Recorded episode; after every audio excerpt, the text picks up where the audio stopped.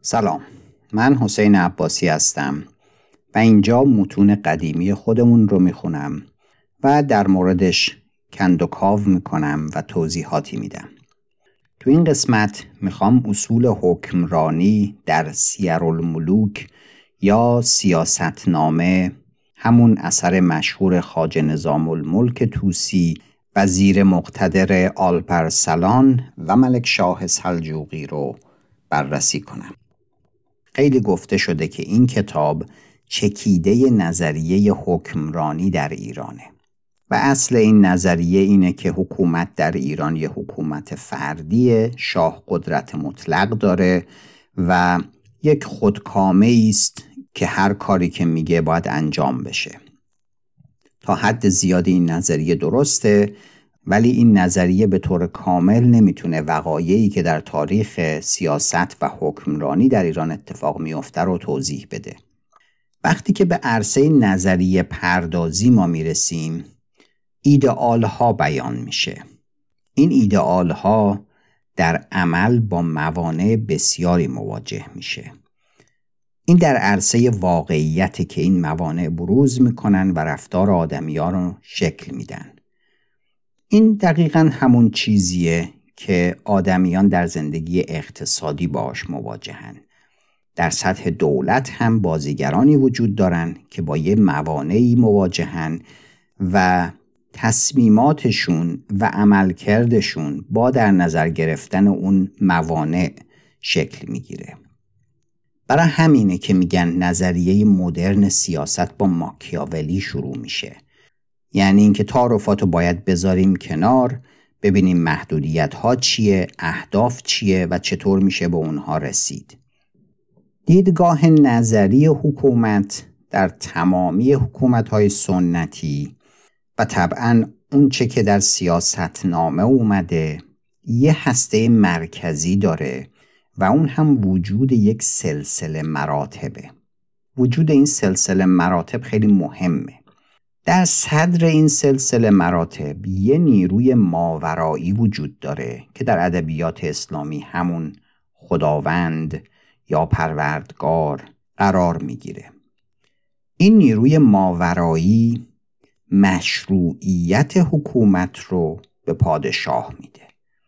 یعنی پادشاه پادشاهه به خاطر اینکه یه وجودی بالاتر از اون اون رو به عنوان پادشاه منصوب کرده.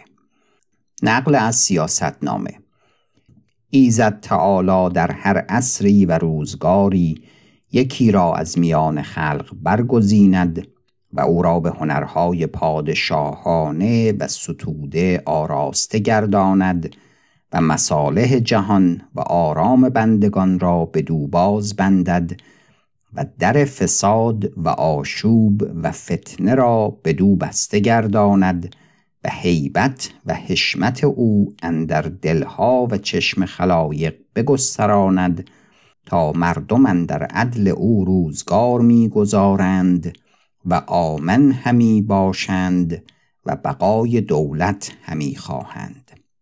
این در واقع شروع سیاست نامه است.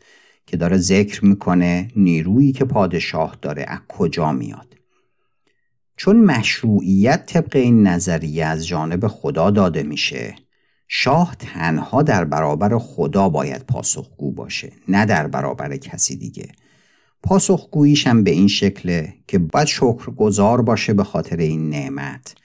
و شکر نعمت در اینجا یعنی احسان و عدل با مردمان. نقل از سیاست نامه شناختن قدر نعمت ایزد تعالی نگاه داشت رضای اوست از اسمه. و رضای حق تعالی اندر احسانی باشد که با خلق کرده شود و عدلی که میان ایشان گسترده آید بسته است.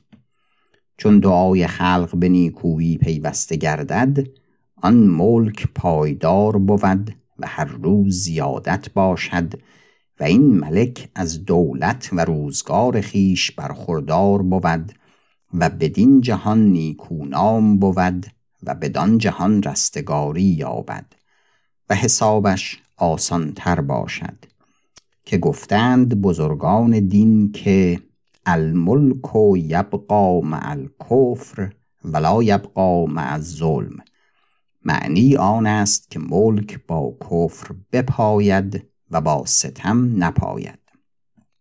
این در واقع صدر سلسله مراتبه. یک وجود ماورایی به نام خدا و پادشاهی که مشروعیتش رو از خدا می‌گیره و فقط در مقابل اون هستش که پاسخگوست و راهی هم که برای این پاسخگویی ابداع شده توی این نظریه اینه که بایستی با خلق خدا به احسان و عدل رفتار بشه. ولی حکومت فقط پادشاه نیست. درباریان هم هستند این درباریان کجا میستن و از کجا میان؟ طبق نظریه حکمرانی در سیاستنامه شاه که این درباریان رو بر می‌کشه به اصطلاح خداوند شاه رو برکشیده به اون علاوه بر اینکه حکمرانی رو داده یه عقل و دانشی هم داده که با استفاده از این عقل و دانش شاه می‌تونه اندازه و مرتبت زیر دستانش رو تشخیص بده و هر کسی رو به اندازه قدر و مرتبتش مقام و منزلت بده. نقل قول از سیاستنامه.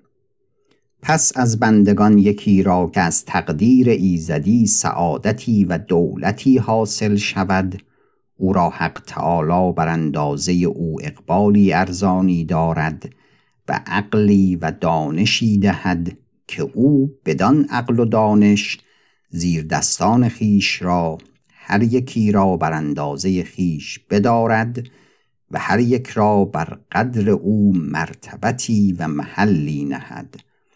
و خدمتکاران و کسانی که شایسته باشند ایشان را از میان مردمان برگیرد و هر یکی را از ایشان پایگاهی و منزلتی دهد و در کفایت مهمات دینی و دنیاوی بر ایشان اعتماد کند. خب تا اینجا شاه به خاطر اینکه از طرف خدا منصوب میشه و دانش هم از طرف خدا بهش داده میشه می‌تونه حکومت بکنه و می‌تونه بقیه رو هم در حکومتداری شریک بکنه. به این معنا که بقیه به اندازه قدر و منزلتشون کارهایی رو برای شاه انجام میدن. وقتی که تشخیص شاه بر مبنای قدرت و دانش خدادادی باشه این تشخیص به جز حق نمی‌تونه باشه و این به سراحت ذکر میشه. نقل قول و چون حال دولت چنین است که گفته آمد اندازه دانش و شناختن رسوم نیکو بر قیاس دولت بود و دانش او چون شمعی باشد که بسیار روشنایی ها از آن شم افروخته باشند و مردمان بدان روشنایی راه یابند و از تاریکی بیرون آیند. و او را به هیچ مشیری و راهنمایی حاجت نباشد این تکه به روشنی داره میگه که شاه هیچ نیازی به مشورت نداره از دیدگاه نظری برای اینکه دانشش از طرف خدا بهش داده. اون یه شمعیه که راه رو روشن می‌کنه و اگر هم راهنمایی از بقیه می‌خواد ذکر می‌کنه در ادامش که فقط برای امتحان کردن بقیه است. حالا اینکه بقیه که توسط شاه انتخاب شدن واجد صلاحیت هستن یا نه دیگه اینجا خیلی محملی نداره. برای اینکه تنها راهی که اثبات میشه کسی واجد صلاحیته اینه که شاه بر مبنای دانش خدادادیش او رو بر می‌کشه و طبعا شاه که تشخیص میده کسی خطا کرده یا نکرده کسی کاری که بهش محول شده درست انجام داده یا نداده. در نتیجه این به طور طبیعی یکی از اختیارات شاه میشه که خطای اطرافیان رو تشخیص بده و طبعا هرچی که شاه میگه درست خواهد بود. نقل قول و باز اگر کسی از خدمتکاران و گماشتگان ناشایستگی و دراز دستی پدیدار آرد اگر به تعدیبی و پندی و مالشی ادب گیرد و از خواب قفلت بیدار شود او را بر آن کار بدارد و اگر بیداری نیابد هیچ ابقا نکند. او را به کسی دیگر که شایسته باشد بدل کند و از رعایا کسانی که ایشان حق نعمت نشناسند و قدر ایمنی و راحت ندانند به دل خیانتی اندیشند و تمردی نمایند و پای از اندازه خیش بیرون نهند بر اندازه گناه با ایشان خطاب کند و ایشان را بر مقدار جرم ایشان مالش فرماید و باز دامن عفو بر گناه ایشان پوشاند و از سر آن درگذرد. یعنی تشخیص این که کسی از درباریان زیر دستان خطایی کرده یا نکرده و چقدر این جرم سنگین بوده یا نبوده باز هم فقط توسط شاه انجام می‌گیره. تو این نظریه شاه در مرکز قرار می‌گیره. تنها مرجع قدرت و دانشه و طبیعتا رابطه با شاه تنها نوع رابطه که میشه یه نفر با قدرت کسب بکنه. اما چطور میشه که گاهی در سرزمینی یه پادشاه عادلی وجود نداره؟ یا پادشاهی وجود نداره. هرج و مرج حکم رواست. توضیح که سیاستنامه برای این میده اسیان بندگان استخفاف بر شریعت و یا تقصیر در طاعت و فرمانهای حق توسط مردمه. در این صورتی که پادشاه نیک از میان میره و فتنه حاکم میشه.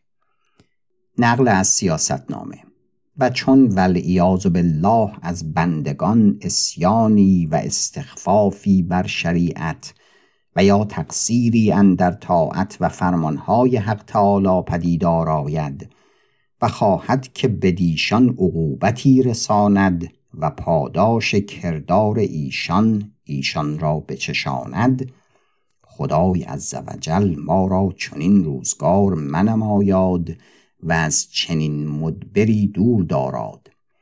هر آینه شومیان اسیان و خشم و خزلان حق تعالی در آن مردمان اندر رسد. پادشاهی نیک از میان برود و شمشیرهای مختلف کشیده شود و خونها ریخته آید و هر که را دست قوی تر هر چه خواهد می کند تا آن گناهکاران همه اندر میان آن فتنه ها و خونریزش هلاک شوند و جهان از ایشان خالی و صافی شود. و از جهت شومی این گناهکاران بسیاری از بیگناهان در آن فتنه ها نیز هلاک شوند. و مثال این چنان باشد که چون آتش در نیستان افتد هرچه خشک باشد همه بسوزد از جهت مجاورت خشک بسیار نیز از تر سوخته آید. یعنی وقتی که مردم خطا می‌کنن و وظایفشون رو انجام نمیدن پادشاه نیک از میان میره و فتنه حاکم میشه. و جالب اینجاست که توصیف سیاستنامه از فتنه و آشوب به هم خوردن سلسله مراتبه. نقل قول از سیاستنامه. به هر وقتی حادثه آسمانی پدیدار آید و مملکت را چشم بد اندر یابد و دولت یا تحویل کند و از خانه‌ای به خانه‌ای شود و یا مسترب گردد از جهت فتنه و آشوب و شمشیرهای مختلف و کشتن و سوختن و قارت و ظلم. و اندر چنین ایام فتنه و فتور شریفان مالیده شوند و دونان با دستگاه گردند و هر که را قوتی باشد هرچه خواهد می کند و کار مسلحان ضعیف شود و بدحال گردند و مفسدان توانگر شوند و کمتر کسی به امیری رسد و دونتر کسی امیدی یابد و اصیلان و فاضلان محروم مانند. و هر فرومایه ای باک ندارد که لقب پادشاه و وزیر برخیشتن نهد و ترکان لقب خاجگان برخیشتن نهند و خاجگان لقب ترکان برخیشتن بندند و ترک و تازیک هر دو لقب عالمان و ائمه برخیشتن نهند و زنان پادشاه فرمان دهند و کار شریعت ضعیف گردد و رعیت بی فرمان شود و لشکریان دراز دست گردند و تمییز از میان مردم برخیزد و کس تدارک کارها نکند. اگر ترکی ده کت خدای دارد شاید و اگر تازیکی کت خدایی ده ترک و امیر کند عیب ندارد. همه کارهای مملکت از قاعده و ترتیب خیش بیفتاده است و بیفتد و پادشاه را از بس تاختن و جنگ و دل مشغولی فرصت آن نباشد که به چنین چیزها بپردازد و یا از این معنی اندیشه کند. خیلی روشنه که معنی فتنه و آشوب در اینجا با به هم خوردن سلسله مراتب عجین شده. یعنی فرومایه ها بالا بیان و شریفان پایین برن. این وجود فرومایه ها و شریفان همون سلسله مراتبیه که گفتم. حالا چی میشه اگر پادشاهی عدل به خرج نده؟ جواب سیاستنامه خیلی روشنه. همه چیز به روز قیامت موکول میشه. نقل از سیاستنامه و در خبر از پیغامبر صلی الله علیه چنان است که هر کرا روز قیامت حاضر کنند از کسانی که ایشان را بر خلق دستی و فرمانی بوده باشد دستهای او بسته بود. اگر عادل بوده باشد عدلش دست او را گشاده کند و به بهشت رساند. و اگر ظالم بود جورش همچنان بسته با قلها او را به دوزخ افکند. داستانهای زیادی هم نقل می‌کنه سیاست نامه از عمرا و حاکمانی که نمونه حکام ایدئال بودن پادشاهان ایدئال مثل یوسف پیغامبر و عمر ابن الخطاب. تو این داستانهایی که ذکر میشه هسته مرکزی اینه که یک کوتاهی اندکی از یکی از گماشتگان این حکام باعث سالها پاسخگویی اونها در قیامت بوده. نقل از سیاست نامه گویند عبدالله ابن عمر ابن الخطاب به وقت بیرون رفتن پدرش از دنیا عمر خطاب رضی الله عنه پرسید که ای پدر تو را کی بینم؟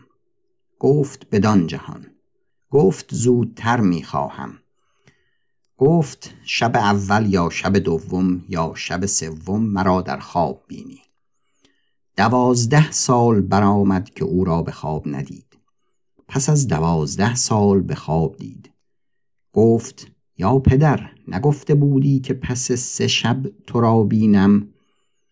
گفت مشغول بودم. که در سواد بغداد پلی بیران شده بود و گماشتگان تیمار آبادان کردن آن نداشته بودند. گوسفندان بر آن میگذشتند.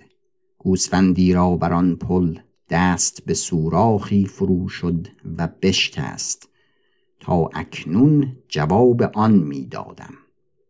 و خب این خیلی سریح پاسخگویی حکام در مقابل کارهایی که اینجا کردن رو موکول می‌کنه به قیامت. اما مردم اینجا کجا وایستادن طبق نظریه حکومت در سیاستنامه بندگان یا رعیت هیچ نقشی در حکومت ندارن. اگر بندگان فرامین خدا رو اجرا کنن پاداش می‌گیرن و یه حاکم عادل نصیبشون میشه. اگه اجرا نکنن پادشاه عادل برکنار میشه یا میره فتنه همه جا رو می‌گیره. اون چی که مردم در صورت نارضایتی می‌کنن نهایتا اینه که به درگاه خدا تزلم می‌کنن. این رو ما در داستان مردمی که از هارون و رشید شاکی بودن می‌بینیم.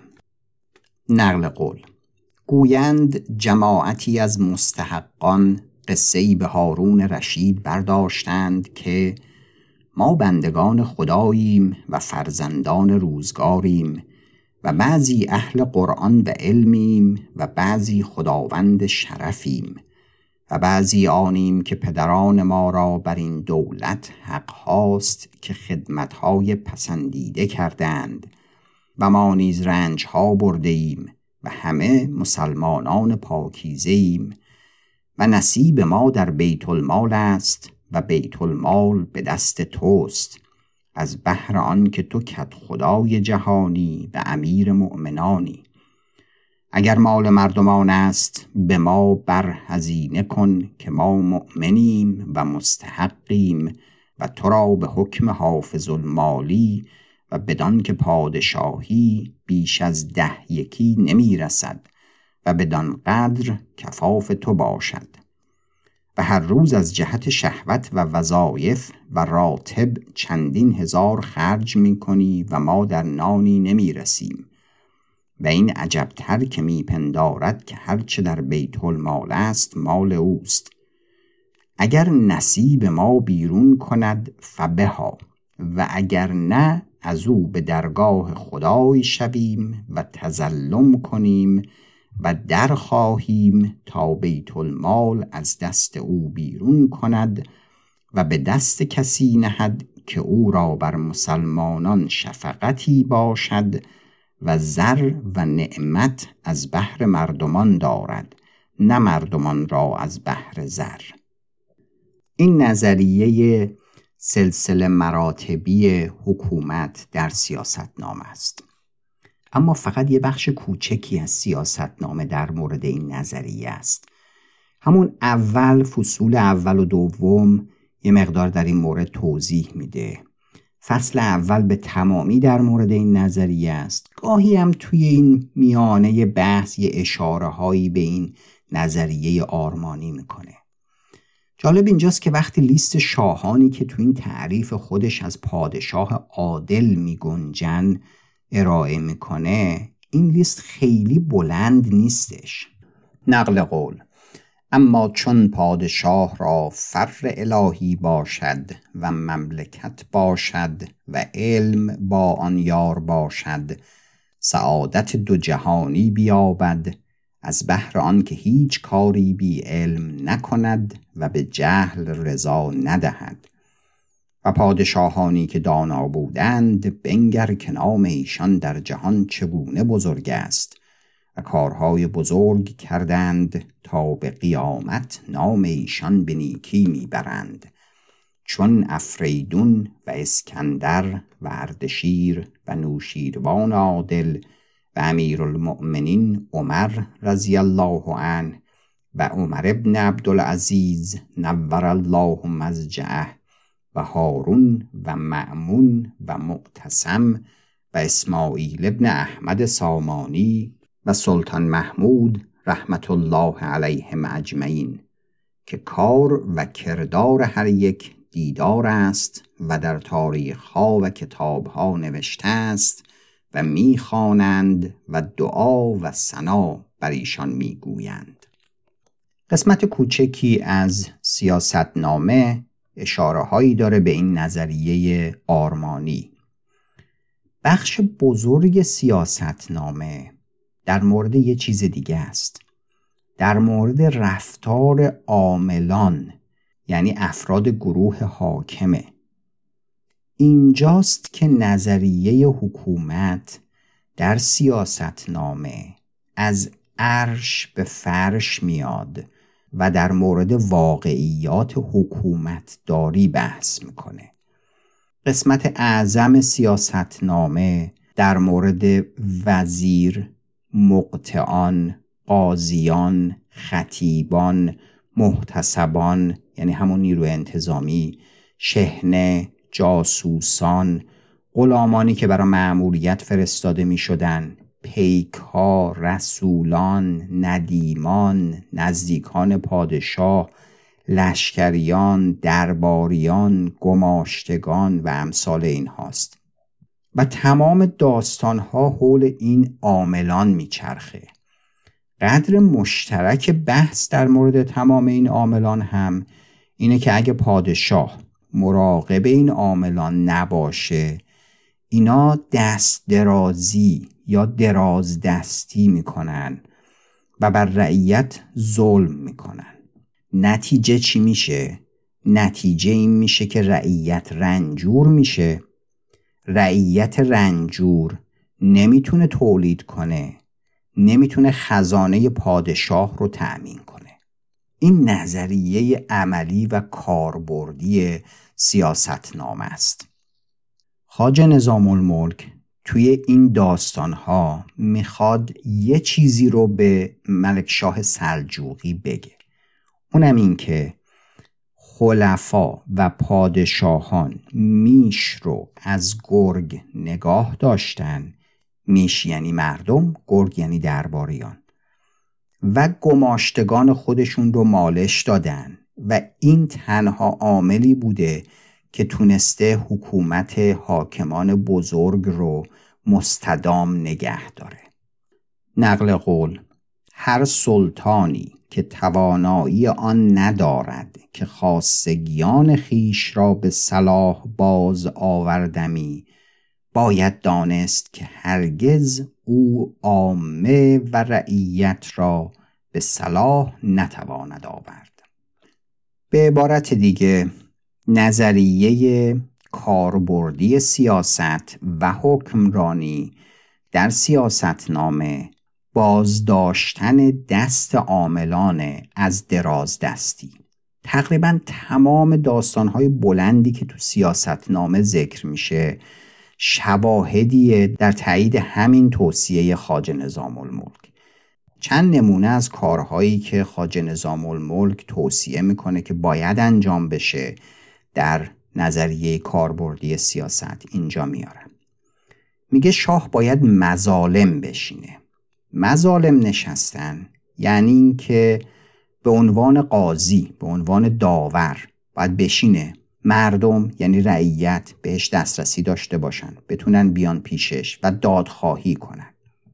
نقل قول چاره نیست پادشاه را از آن که هر هفته دو روز به مظالم بنشیند و داد از بیدادگر بستاند و انصاف بدهد و سخن رعیت به گوش خیش بشنود بی واسطه ای و چند قصه که مهمتر بود باید که عرضه کنند و در هر یکی مثالی دهد که چون این خبر در مملکت پراگنده شود که خداوند جهان متظلمان و دادخواهان را در هفته دو روز پیش خیش می‌خواند و سخن ایشان میشنود همه ظالمان بشکوهند و دستها کوتاه دارند و کس نیارد بیدادی کردن و دست درازی کردن از بیم عقوبت. این مظالم نشستن جزو رسومی بوده که گاهی انجام می شده و سابقه طولانی هم داشته. البته این توصیه خیلی مواقع کفایت نمی کرده صاحب قرزان و ستمکاران یعنی همون درباریان زینف گاهی مانع از رسیدن صدای مردم به پادشاه می شده. این رو خاجه خودش خوب می دونسته و ذکر هم می کرده. میگه و چنان خواندم در کتب پیشینیان که بیشتر از ملکان عجم دوکانی بلند بساختندی و بر پشت اسب بر آنجا بایستادندی تا متزلمان که در آن صحرا گرد شده بودندی همه را بدیدندی و داد هر یک بدادندی. و این به سبب آنچنان بوده است که چون پادشاه جایی نشیند که آن جایگاه را در و درگاه و دربند و دهلیز و پرده و پردهدار باشد صاحب غرزان و ستمکاران آن کس را باز دارند و پیش پادشاه نگذارند. یه داستان مشهوری هم که احتمالا هممون شنیدیم همون داستان زنجیر انوشیروانه انوشیروان برای که مردم بتونن با او بدون واسطه تماس بگیرن دستور میده که یه زنجیری رو در یک میدانی بیاویزن یه سرش به قصر متصل بوده و یه زنگی به اون زنجیر آویزون شده بوده. هر کی شکایت داشته می‌تونسته بره اون زنجیر رو توی میدان اصلی شهر به صدا در بیاره و صداش رو امیر بشنوه و بعد احضار بکنه و دادخواهی اون فرد رو بشنوه. و داستانش اینجا نقل میشه توی سیاستنامه و جالب اینجاست که بعد هفت سال یه بار این صدای زنگ به صدا در میاد.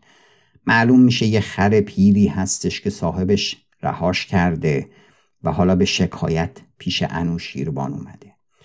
البته چنین داستانی خب طبیعتا واقعیت نداشته به احتمال خیلی زیاد ولی نشون میده که چقدر سخت بوده اصولا دسترسی به پادشاه که یه چنین داستانهایی رو ابداع می‌کردن.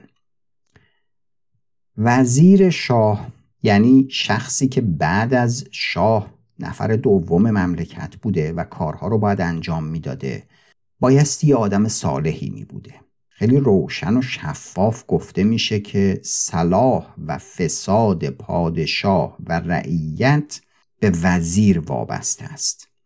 نقل از سیاست نامه و از احوال وزیران و معتمدان همچنین در سر می باید پرسید تا شغلها بر وجه خیش میرانند یا نه. صلاح و فساد پادشاه و مملکت به دو باز بسته باشد که چون وزیر نیک روش باشد مملکت آبادان بود و لشکر و رعایا خشنود و آسوده و بابرگ باشند و پادشاه فارق دل. و چون بد روش باشد در مملکت آن خلل تولد کند که در نتوان یافت. و همیشه پادشاه سرگردان و رنجور دل بود و ولایت مضطرب. از جمله گروه هایی که در سیاست نامه اسمشون زیاد ذکر میشه مقتعانه مقتعان افرادی بودن که اداره بخشهایی از کشور مثل یه ده یا چند ده یا یه سرزمینی به اونا واگذار می شده نه به عنوان حاکم. بلکه به عنوان مقطع. اینا این مناطق رو در اختیار می گرفتن.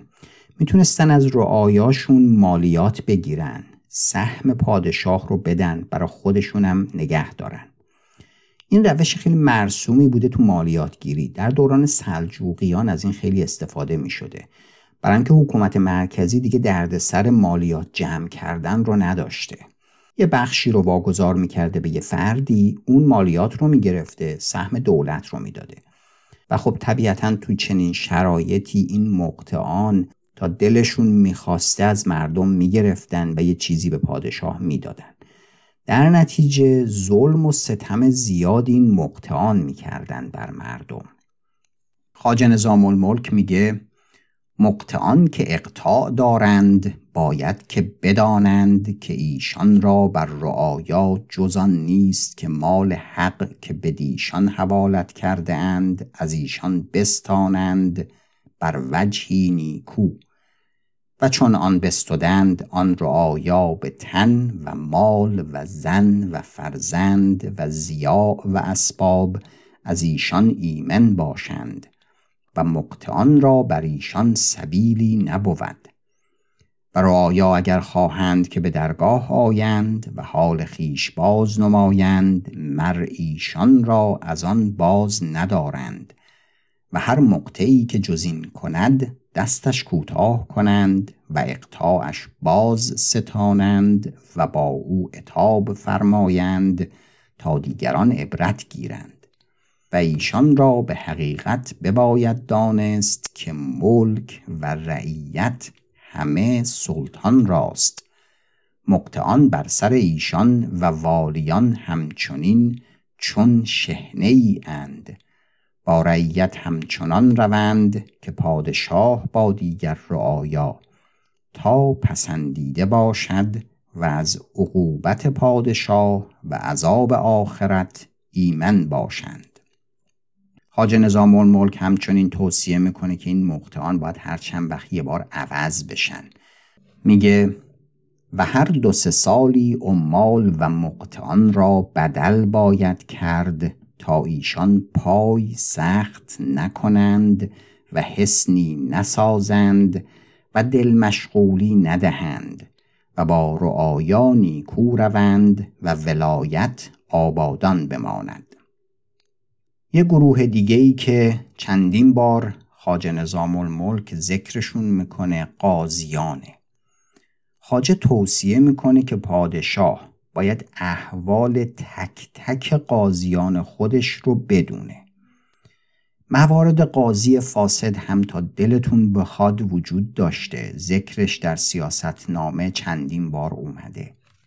میگه باید که احوال قاضیان مملکت یگان یگان بدانند و هر که از ایشان عالم و زاهد و کوتاه دست باشد او را بر آن کار نگاه دارند و هر که نچنین بود او را معزول کنند و به دیگری که شایسته باشد بسپارند و هر یکی را از ایشان بر اندازه کفاف او مشاهره اطلاق کنند تا او را به خیانتی حاجت نیفتد که این کاری مهم و نازک است.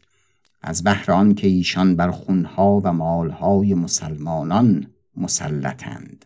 چون به جهل و طمع و قصد حکمی کنند بر حاکمان دیگر لازم شود آن حکم را امضا کردن و معلوم پادشاه گردانیدن آن کس را معزول کردن و مالش دادن. خیلی از کارهای دربار هم طبیعتا توسط غلامانی که در دربار بودن و پرورش یافته بودن انجام می شده. این غلامان رو میفرستادن برای بعضی از امور مهم. خاجه ذکر می‌کنه که غلامان می‌رفتن و هر کاری دلشون می‌خواسته می‌کردن. میگه غلام از درگاه بسیار می‌رود بعضی به فرمان و بیشتر بی فرمان و اندران مردمان را رنج ها می رسد و مال ها می ستانند و خصومت هست که اندازه آن دیویست دینار هست.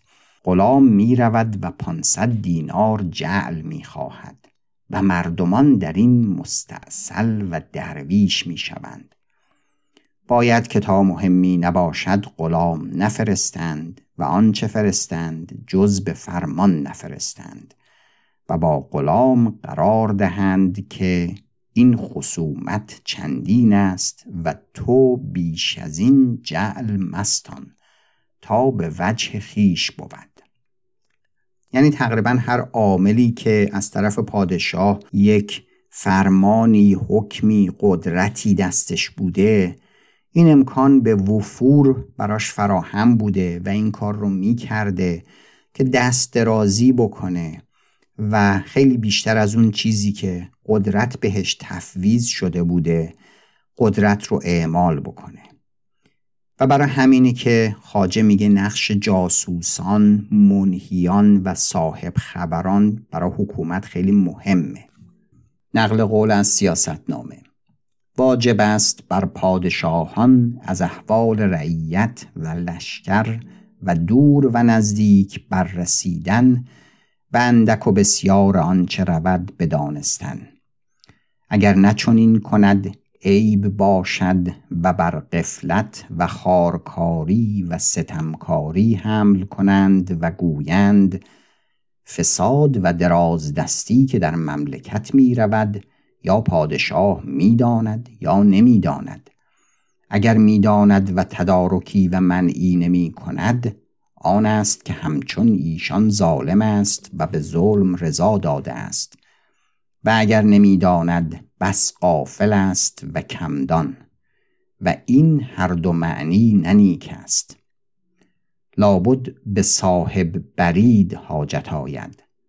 و به همه روزگار پادشاهان در جاهلیت و اسلام به همه شهرها برید داشتند تا آنچه می رفته است از خیر و شر از آن بیخبر نبودند چنان که اگر کسی مرغی یا توبری کاه به ناحق ستوده است از کسی به مسافت پانصد فرسنگ پادشاه را خبر بوده است و آن کس را ادب فرموده است تا دیگران بدانستند که پادشاه بیدار است و به همه جای کار آگهان گذاشته است و همه ستمکاران دستها کوتاه کردند و مردمان در امن و سایه عدل به کسب و امارت مشغول گشتند.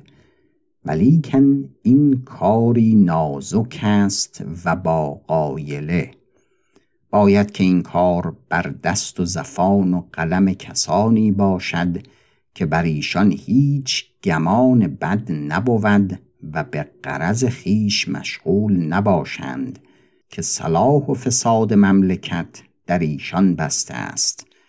و ایشان از قبل پادشاه باشند و نه از قبل کسی دیگر. و خب این اصول حکمرانی که خاجه ذکر می‌کنه کاملا کاربردیه. خودش البته ذکر می‌کنه به کرات که این اصول حکمرانی که داره میگه حتی در دوران خودش خیلی رعایت نمیشه.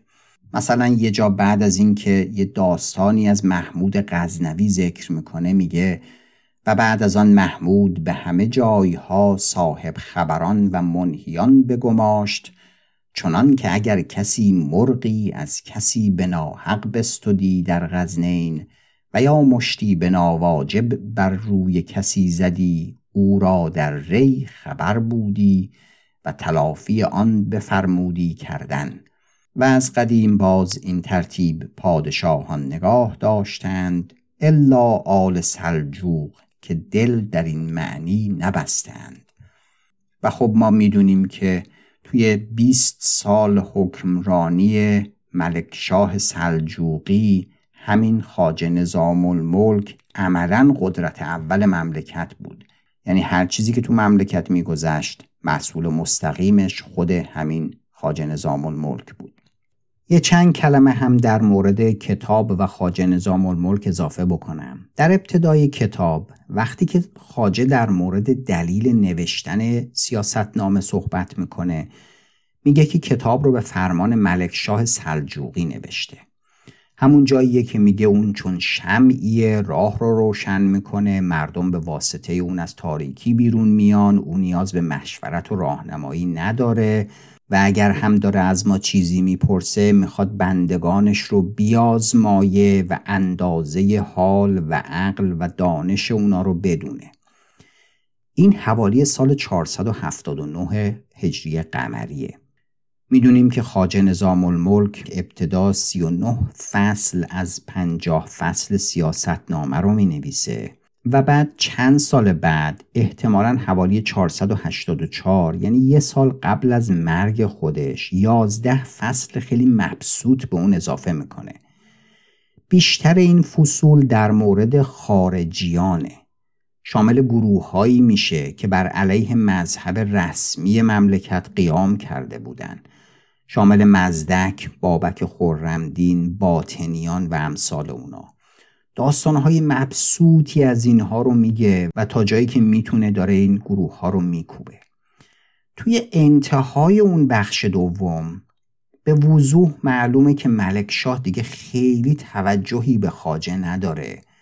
خاجه هم در مورد او یه جوری صحبت می‌کنه که انگار یه فریبی خورده کارها رو درست انجام نمیده. یه جوری گلایه می‌کنه. میگه و خداوند عالم خلد الله ملکه که همه جهان از آن وی است و جهانیان بندگان ویند بر جمع کردن مال حریص کردند و از مستحقان باز می‌گیرند و می نمایند که این توفیر است. از دامن دریدن و در وصل آستین کردن هرگز پیرهن درست نشود. سخنان بنده آنگاه خداوند عالم را دام سلطانه به یاد آید که ایشان عزیزان و بزرگان را در این چاه انداختن گیرند و آواز تبلهای ایشان به گوشها رسد و شر و فتنه ایشان آشکار شود و در این رخنه بداند که هرچه بنده گفت راست گفت و هرچه ممکن بود از نصیحت و شفقت دریغ نداشته است. تا اینجا به نظر می‌رسه که اون تئوری حکومتی که خاج نظام الملک داره عنوان می‌کنه در حد تئوری میمونه. وقتی پای عمل در میانه خاجه خیلی واقع بینه از الزامات حکومت داری آگاهه. لب کلامش هم اینه که اگه دست عاملان باز باشه اینا دراز دستی خواهند کرد و رعیت رنجور میشه مملکت ویران. یه جا بازگذاشتن دست لشکریان رو شماتت می‌کنه و میگه لشکر را بر ولایت ملک مهربانی نباشد و بر مردم ولایت رحمت و شفقت ندارند. همه در آن باشند که کیسه خیش را پرزر کنند. غم بیرانی ولایت و درویشی رعیت نخورند. اینجاست که تئوری حکمرانی عملی خاجه رو میشه درک کرد. اگه بخوایم این تئوری رو خلاصه کنیم می‌تونیم بگیم که یه گروهی هستن به نام گروه حکمرانان. اون سلسله مراتب وجود داره و شاه هم در صدر این سلسله مراتب هست. ولی اینا یه گروه هن. یه هدفی هم دارن که اون هدف در نهایت کسب حشمت و مکنت عنوان میشه. خاجه در مورد نهایت کارهایی که دولت انجام میده و هدفش میگه خدا همه جهان را مسخر او گردانید و هیبت و سیاست او به همه اقلیم ها برسانید تا جهانیان خراج گذار او باشند و به تقربی که بدو می کنند از شمشیر او آمنند. تسخیر جهان گردآوردن حشمت و مکنت یا همون خزائن فقط با داشتن یک گروه قوی از درباریان و لشکریان حاصل میشه. همین درباریان و لشکریان هرچند در خدمت پادشاهن هدف خودشون کسب قدرت در درباره و گرفتن امتیازات بیشتر نسبت به سایر درباریان. و به اصطلاح یه جور هدف شخصی هم اینجا وجود داره. هیچکس دلش واقعا برای شاه نسوخته. تنها دلیل که این درباریان دور شاه جمع میشن اینه که اینطوری بیشتر می‌تونن به ثروت و قدرت شخصی دست پیدا بکنن. و دقیقا همینجاست که این تمایل درباریان برای کسب قدرت و ثروت شخصی تبدیل میشه به مهمترین تهدید حکومت. و همین میشه که سیاست نامه قسمت اعظمش میشه کنترل درباریان و عاملان.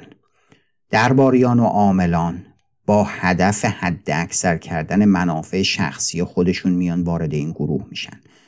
تا جایی که این گروه براشون منافع داره هستن اونجا و کمک می‌کنن به پیشبرد اهداف گروهی. ولی خیلی هم اتفاق میفته که اگه ببینن حاکم ضعیفه یا یه حاکم قوی تری هست یا یه مشکلی هست فوری به گفته سیاستنامه خداوند کلاهی بیابند و یا یکی را برخیشتن سر کنند و در نتیجه رقیبی بشن برای پادشاه. این قطعه در مورد لشکریان ذکر شده بود ولی در مورد تمام عمال در جاهای مختلف ذکر شده. خاجه در مورد خیانت وزیر در صورت قفلت پادشاه ذکر می‌کنه داستانی رو از بهرام گور و میگه که قفلت امیر و خیانت وزیر پادشاهی ببرد. اون هم داستانیه که وزیرش وقتی که شاه قافل بوده با دشمن پادشاه رو هم ریخته بوده. این نظریه که اینجا داریم ذکر می‌کنیم رگ و ریشش در نظریات اقتصاد سیاسی در مورد حکمرانی جوامع ما قبل مدرن هست.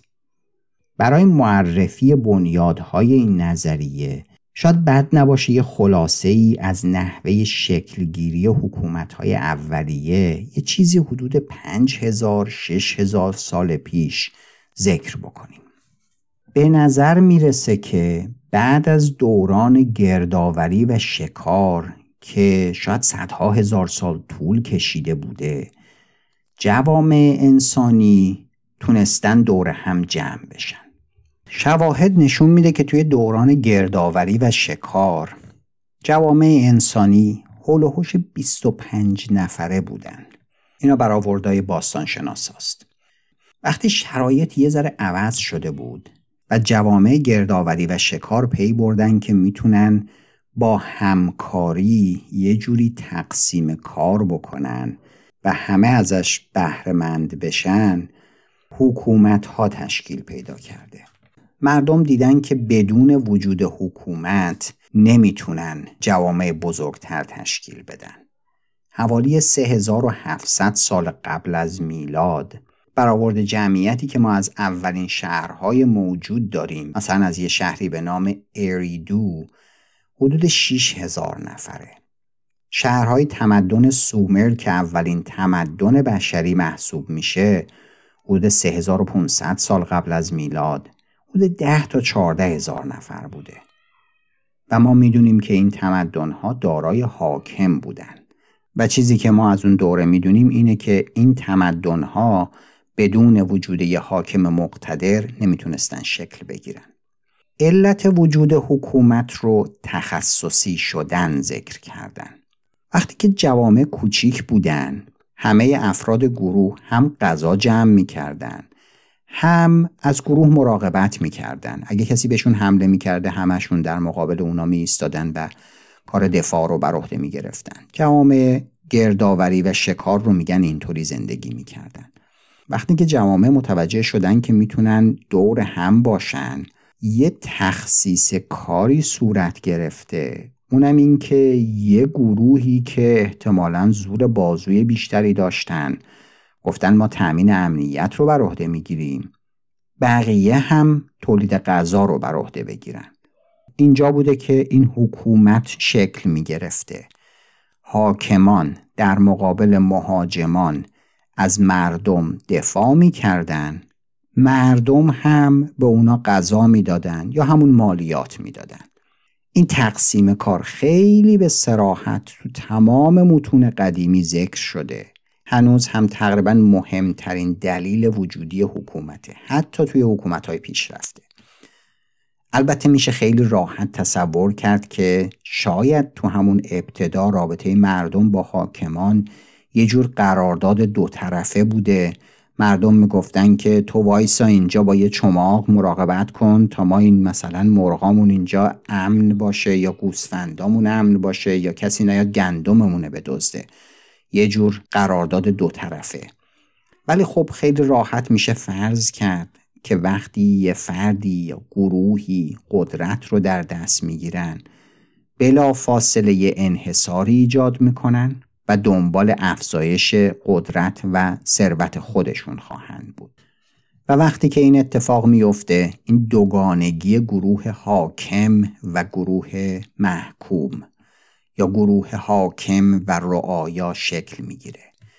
همین جوری میشه که انواع و اقسام سلسله مراتب ابداع میشه. حاکم و درباریان جدا میشن از مردم و استحکام و بقای گروه حاکم برای افراد گروه حاکم اهمیت پیدا می‌کنه و شاید کارآمدترین نوع حفظ بقای گروه حاکم و انحصارشون این بوده که یه نفر که از همه قدرتمندتر بوده بذارن در صدر کار. این سلسله مراتب توی متون ما مثل همین سیاستنامه انواع و اقسام اسمها رو به خودش می‌گیره. ما شریف و وضیع داریم معروف و مجهول داریم اصیل داریم و بی اصل فاضل داریم و بی فضل خاص داریم و عام مهتر داریم و کهتر بزرگ داریم و خرد. این سلسله مراتب آدما رو جدا می‌کنه از هم. شکل گیری سلسله مراتب بر مبنای مشخصات مختلفیه. جنسیت مثلا نژاد قوم مذهب دین. و امثال اونا همه اینا مشخصاتیه که این سلسله مراتب رو شکل میده. توی سیاستنامه با تکیه بر انواع و اقسام احادیث و روایات و اخبار هشدار داده میشه که مثلا به زنان نباید اعتماد کرد. ترکان و تازیکان یا همون ایرانیان متمایز میشن. البته سلجوقیان چون ریشه ترک دارن به همراه خراسانیان یه ارج و مقامی دارن. هرچند باز هم از هم جدا میشن. از نظر مذهبی هنفی مذهبان و شافعی مذهبان پاکیزه جدا میشن از بد مذهبان. این بد مذهبان شامل جهود هستند ترسا هستند گبر رافزی خارجی قرمتی و انواع و اقسام اسما رو در بر می‌گیرند حتی اهالی خراسان و ماورا و نهر بر اهالی دیلم، عراق، قوم، کاشان برتری میابند. توی بسیاری از متون اونایی که ریشه عربی دارن برتری نژاد عرب بر عجم خیلی خیلی مشهوده.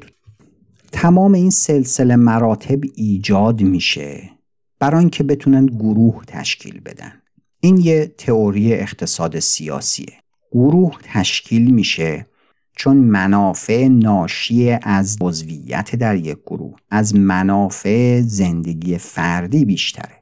همون داستانی که بعد از دوره گردآوری و شکار اتفاق افتاده. اما وقتی که گروهی شکل گرفت با چند تا مسئله اصلی مواجهه. یکی از اصلی ترین مسائلش هماهنگی بین اعضاست هماهنگی هم به این معنیه که اعضا باید از برخی از منافع کوتاه مدت شخصیشون برای اهداف بلند مدت گروهی چشم پوشی کنند. این یعنی قانون، یعنی آداب، یعنی رسوم. شاید نه به شکلی که ما امروز از قانون و علم حقوق به ذهنمونه ولی تقریبا همونه. آداب رفتاری بین افراد، رسوم رفتاری بین افراد گروه. اینا همون قانونهایی که آدمها بین خودشون میپذیرن. هر گروهی هم که شما نگاه کنید چون این آداب رفتاری رو داره. این از خانواده شروع میشه که کوچکترین و خب قویترین گروهه ریشه در بیولوژی داره. قبیله و قوم مرحله بعدیه. جوامع سنتی به شدت بقاشون به عضویت در این قبیله و قوم و گروه متکی بوده. برای همون قواعد رفتاری که داخل خانواده و قبیله و قوم هست. خیلی محکمه و در داخل خود گروه بدون نیاز به مثلا قوه قضاییه اجرا میشه. این آداب و رفتار بین یک خانواده با خانواده دیگه فرق داره. بین یک قبیله با قبیله دیگه فرق داره. کاملا هم طبیعیه برای اینکه خیلی درونزاست ولی اینکه چنین آدابی وجود داره تقریبا شکی نیست.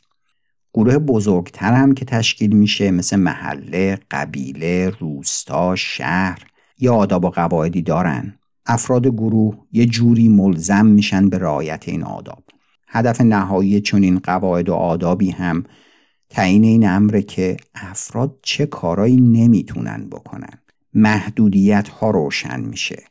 علتش همینه که افراد باید بتونن یه برآوردی یه انتظاری از رفتار دیگران داشته باشن که بدون اینکه نگران رفتارهای غیر منتظره باشن بتونن کار خودشون رو بکنن منافعی کسب بکنن. مثلا شما قبه دزدی یا قتل رو در نظر بگیرین. همه گروه ها چنین چیزی رو دارن. کوچک و بزرگ. علتش هم روشنه. برای بقای یه گروه باید مقدار دزدی محدود بشه. باید قتل یه چیز بد قلم داد بشه. اگر نه که نمی‌تونن کنار هم باشن نمی‌تونن با هم کار کنن نمی‌تونن منافع مشترکشون رو دنبال کنن. خیلی از اصول اخلاقی که در جوامع وجود داره همین نیاز به کنترل اعضای گروهه. و خب این قواعد و آداب گذاشته میشه رفتار اعضای گروه قابل پیش بینی میشه یه محدودیت هایی گذاشته میشه. طبعا قواعدی که در درون گروه وجود داره با قواعدی که بین اعضای این گروه و اعضای اون گروه می‌تونسته ایجاد بشه فرق می‌کرده. مثلا همین قتل و دزدی در داخل یه جامعه تقبیح میشه ولی وقتی که با یه گروه رقیب مواجه میشید اصلا وظیفتون اینه که اونا رو به قتل برسونین اموالش رو قارت بکنین.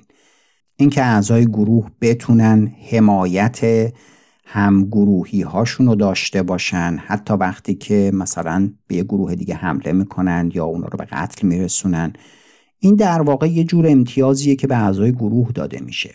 به عبارت دیگه عضویت توی گروه باید برای اعضای اون گروه امتیاز فراهم کنه. اعضای گروه یه سری محدودیت رو میپذیرن در قبالش یه سری امتیاز می‌خوان. این تئوری رو اگر در مورد گروه حاکم اعمال بکنیم خیلی روشن میشه نظریه پردازی خاج نظام الملک توی سیاستنامه چیه. اگه بخوام به یه زبان دیگری همون حرفا رو بزنیم اینطوری میشه که گروه حاکم طبق نظریه سیاستنامه دور هم جمع شدن. یه امتیازاتی اینجا برای افراد این گروه یعنی همون درباریان فراهم شده. مثلا همون اقطاع که صحبتشو کردیم. و این افراد موظفن که طبق یه قوانینی با یه محدودیت هایی منافع خودشون رو از طریق این امتیازات حد اکثر بکنن و به اعضای دیگر گروه و در صدر اونها شاه هم منافعی رو برسونن. تا اینجا همه چی به نظر درست میاد به جز اینکه خب حالا این شخص شاه اینجا چه کار است؟ ما گفتیم سلسله مراتب داریم و شاه در صدر این سلسله مراتب قرار می‌گیره. این بر میگرده به اون داستان هماهنگی بین اعضا. این داستان خیلی پیچیده است که چطور گروه ها می‌تونن با همدیگه کار بکنن هماهنگی ایجاد بکنن سر بعضی قوانین به توافق برسن و بتونن دوام داشته باشن. یکی از روش هایی که به طور سنتی برای چنین کاری ابداع شده اینه که گروه رئیس داشته باشه. توی بیشتر جوامع سنتی یه نفر به عنوان رئیس یا حاکم نقش داور نهایی رو بازی می‌کنه و حرف آخر رو می‌زنه. پادشاه کسیه که بقای گروه تا یه حد زیادی وابسته به اونه. اهمیتی هم که ما به پادشاهان و حاکمان در طول تاریخ میدیم. دقیقا به همین دلیل بوده. پادشاه بیشترین امتیاز رو می‌گرفته. بقای حکومت هم به اون وابسته بوده. بقای گروه حاکم به اون وابسته بوده. او بیشترین نقش رو بازی می‌کرده و البته نه الزامن تنها فردی بوده که این نقش رو بازی می‌کرده ولی بیشترین نقش رو بازی می‌کرده در شکل دادن به آداب و قواعد گروهی. همین نقش قالب پادشاه بوده برای ایجاد هماهنگی بین گروه و در نتیجه بقای گروه که سبب می شده که تمامی قواعد و آداب یه جوری در قالب روابط شخصی با پادشاه تعبیر بشن. خیلی ساده هر فردی در گروه سعی می کرده از طریق روابط فردی که با پادشاه داره امتیاز بیشتری بگیره و از امتیازات رقباش بکاهه. یعنی یه رقابت درون گروهی شکل می گرفته برای اینکه هر کسی نشون بده که من به پادشاه نزدیک ترم و این به شدت رواج داشته. باز هم در تمام متون قدیمی ما این رقابت بین درباریان برای فروکوفتن یکی دیگه و بالا اومدن خودشون خیلی راحت و شفاف دیده میشه. تاریخ بیحقی در این مورد خیلی خیلی متن خوبیه به خاطر اینکه به جزئیات رفتار درباریان می‌پردازه. سیاستنامه خیلی از این نظر غنی نیست چون به جزئیات رفتار عملی درباریان خیلی نمی‌پردازه. وقتی که به تاریخ خودمون و تاریخ بسیاری از حکومت ها نگاه می‌کنیم این داستان که یه نفر خودکامه اونجا هست که همه چی به اون برمیگرده به چشم می‌خوره. ولی تفسیری که یه نفر اونقدر قدرت داشته باشه که هر چی بگه اجرا بشه اصلا تفسیر درستی نیست. به نظر می‌رسه که بایستی تفسیری که از حکمرانی داریم بر مبنای شکلگیری یک گروه حکمران یه ذره بازبینی بشه. نقش پادشاه در ایجاد هماهنگی و بقای گروه خیلی برجسته است ولی به هیچ وجه پادشاه تنها عضو گروه نیست. تاریخ خلفای عباسی رو مثلا اگر نگاه بکنیم می‌بینیم که تعداد بسیاری از اینها یه جوری بازیچه دست عمرا بودن بازیچه دست لشکریان بودن بازیچه دست درباریان بودن. گاهی اتفاق افتاده که یه خلیفه ای رو این درباریان دوست نداشتن می‌گرفتن کورش می‌کردن پسرش رو میشوندن برادرزادش رو میشوندن به عنوان خلیفه. تعداد پادشاهان ضعیف که برکنار می شدن توسط دوروبریا اونقدر زیاده که پادشاهان خود ای که می‌تونستن حرفشون رو پیش ببرن در مقابلش انگشت شمار به نظر میاد. نظریه ای که بیشتر توضیح میده تاریخ ما رو اینه که یه گروهی با تشابهات فراوون و اختلافات بسیار دور هم جمع میشن تا با همکاری همدیگه به قولی کسب حشمت و مکنت بکنن و پادشاهی رو انتخاب می‌کنن یه رئیسی انتخاب می‌کنن که بتونن بقای گروه خودشون رو حفظ بکنن. یه داستانی هست توی سیاست نامه در مورد بالا آمدن سبکتگین. بعد از اینکه آلپتگین میمیره سبکتگین انتخاب میشه به عنوان رئیس. این داستان رو من اینجا می‌خونم به عنوان یه جور تأییدی بر این نظریه‌ای که عنوان کردم. ولی قبل از اون یه توضیحی در مورد کلمه انتخاب بدم. کلمه انتخاب رو اینجا چند بار ذکر کردم. انتخاب الزامن به معنای رأیگیری نیست. هرچند تو داستانی که می‌خونم نوعی رأیگیری در انتخاب سبکتگین به چشم می‌خوره. انتخاب اینجا به معنای برگزیدن عمدی یه چیزیه. و تلاش در جهت رسیدن به اون. یه جوری معادل فارسی کلمه چویسه که ما در توصیف رفتار آمدانه آدمیان در مقابل رفتار غریزی و غیر آمدانه استفاده می‌کنیم. این برگزیدن های آمدانه به معنای رسیدن به هدفی که افراد در نظر دارن نیست علتش هم اینه که محدودیت های زیادی وجود داره. مثل اهدافی که ما در زندگی روزمره تعریف می‌کنیم. که با محدودیت های زیادی مواجه میشه. و به خصوص به این اضافه بکنیم که اصولا در دنیای قدیم تغییر خیلی کند اتفاق می افتاده اتفاق می افتاده ولی خیلی به آرامی. افرادی که در گروه ها بودند تا یه حد خیلی زیادی محدود به قوانینی بودند که تو اون گروه شکل گرفته بوده. و خب البته سعی خودشون هم می‌کردن که این قوانین رو به نفع خودشون یه جوری عوض بکنن. اون چه که ما می‌بینیم برایند تلاش اعضای گروهه. برای همونه که می‌بینین شما خیلی از افراد گروه های مختلف از قوانینی که توی همون گروه وجود داره شاکیان برای اینکه عوض کردن اینا خیلی کار مشکلیه. حالا اهمیت این نظریه کجاست؟ اهمیتش بیشتر در تحلیل تاریخه.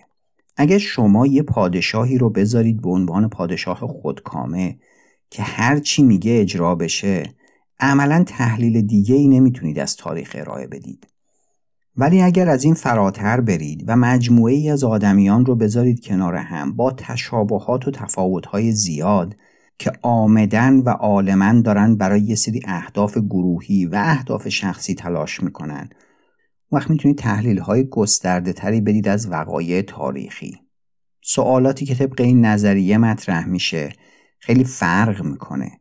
مثلا اینکه چطور گروه ها بدون نیاز به یه نیروی فراگروهی می‌تونن شکل بگیرن و بقا پیدا بکنن. هماهنگی بین اعضای گروه چجوری شکل می‌گیره؟ اعضای گروه چطور همدیگر رو و به خصوص اعضای قویتر گروه رو کنترل می‌کنن؟ و بعد اون چیزی که به زندگی روزمره امروز ما مربوطه چطور از دل این گروه هایی که شخصی هستند به شخص وابستن روابط بین آدمیان شکلشون میده. می‌رسیم به یه گروه هایی که فراتر از شخص هستند می‌رسیم به دنیای مدرن که مهمترین مشخصش در عرصه قانون اینه که قانون فراتر از آدمیانه و تمام اعضای جامعه رو می‌تونه دربر بگیره نه فقط اعضای یه گروه خاصی رو. در دنیای مدرن قوانین جامعن از صدر تا زیل جامعه همه رو دربر می‌گیرن. با این حاشیه حالا برمیگردیم و روایت انتخاب شدن سبکتگین رو به عنوان حاکم از سیاستنامه می‌خونیم. پس بنشستند و تدبیر کردند که آلب تگین را پسری نمانده است که به جایگاه او نشاندیمی و بر خویشتن مهتر کردیمی. و ما را در هندوستان حشمتی و ناموسی افتاده است هرچه عظیمتر و حیبتی است از ما در دل هندوان هرچه تمامتر. اگر بدین مشغول گردیم که این گوید من محتشمترم و آن گوید من مقدمتر و هر کسی گردن کشی کند ناموس ما شکسته شود و دشمنان بر ما دست یابند. و چون مخالفت میان ما پدیدار آید این شمشیر که در روی کافران می‌کشیم در روی یکدیگر باید کشیدن و این ولایت که به دست آورده ایم از دست ما بیرون کنند. تدبیر ما آن است که یکی را از میان ما که او شایسته تر باشد اختیار کنیم و او را بر خویشتن امیر کنیم. و به هرچه او فرمان دهد رضا دهیم و چنان پنداریم که او آلپتگین است. همه گفتند درمان کار ما جز این نیست. پس نام غلامانی که مقدمتر بودند بردادن گرفتند.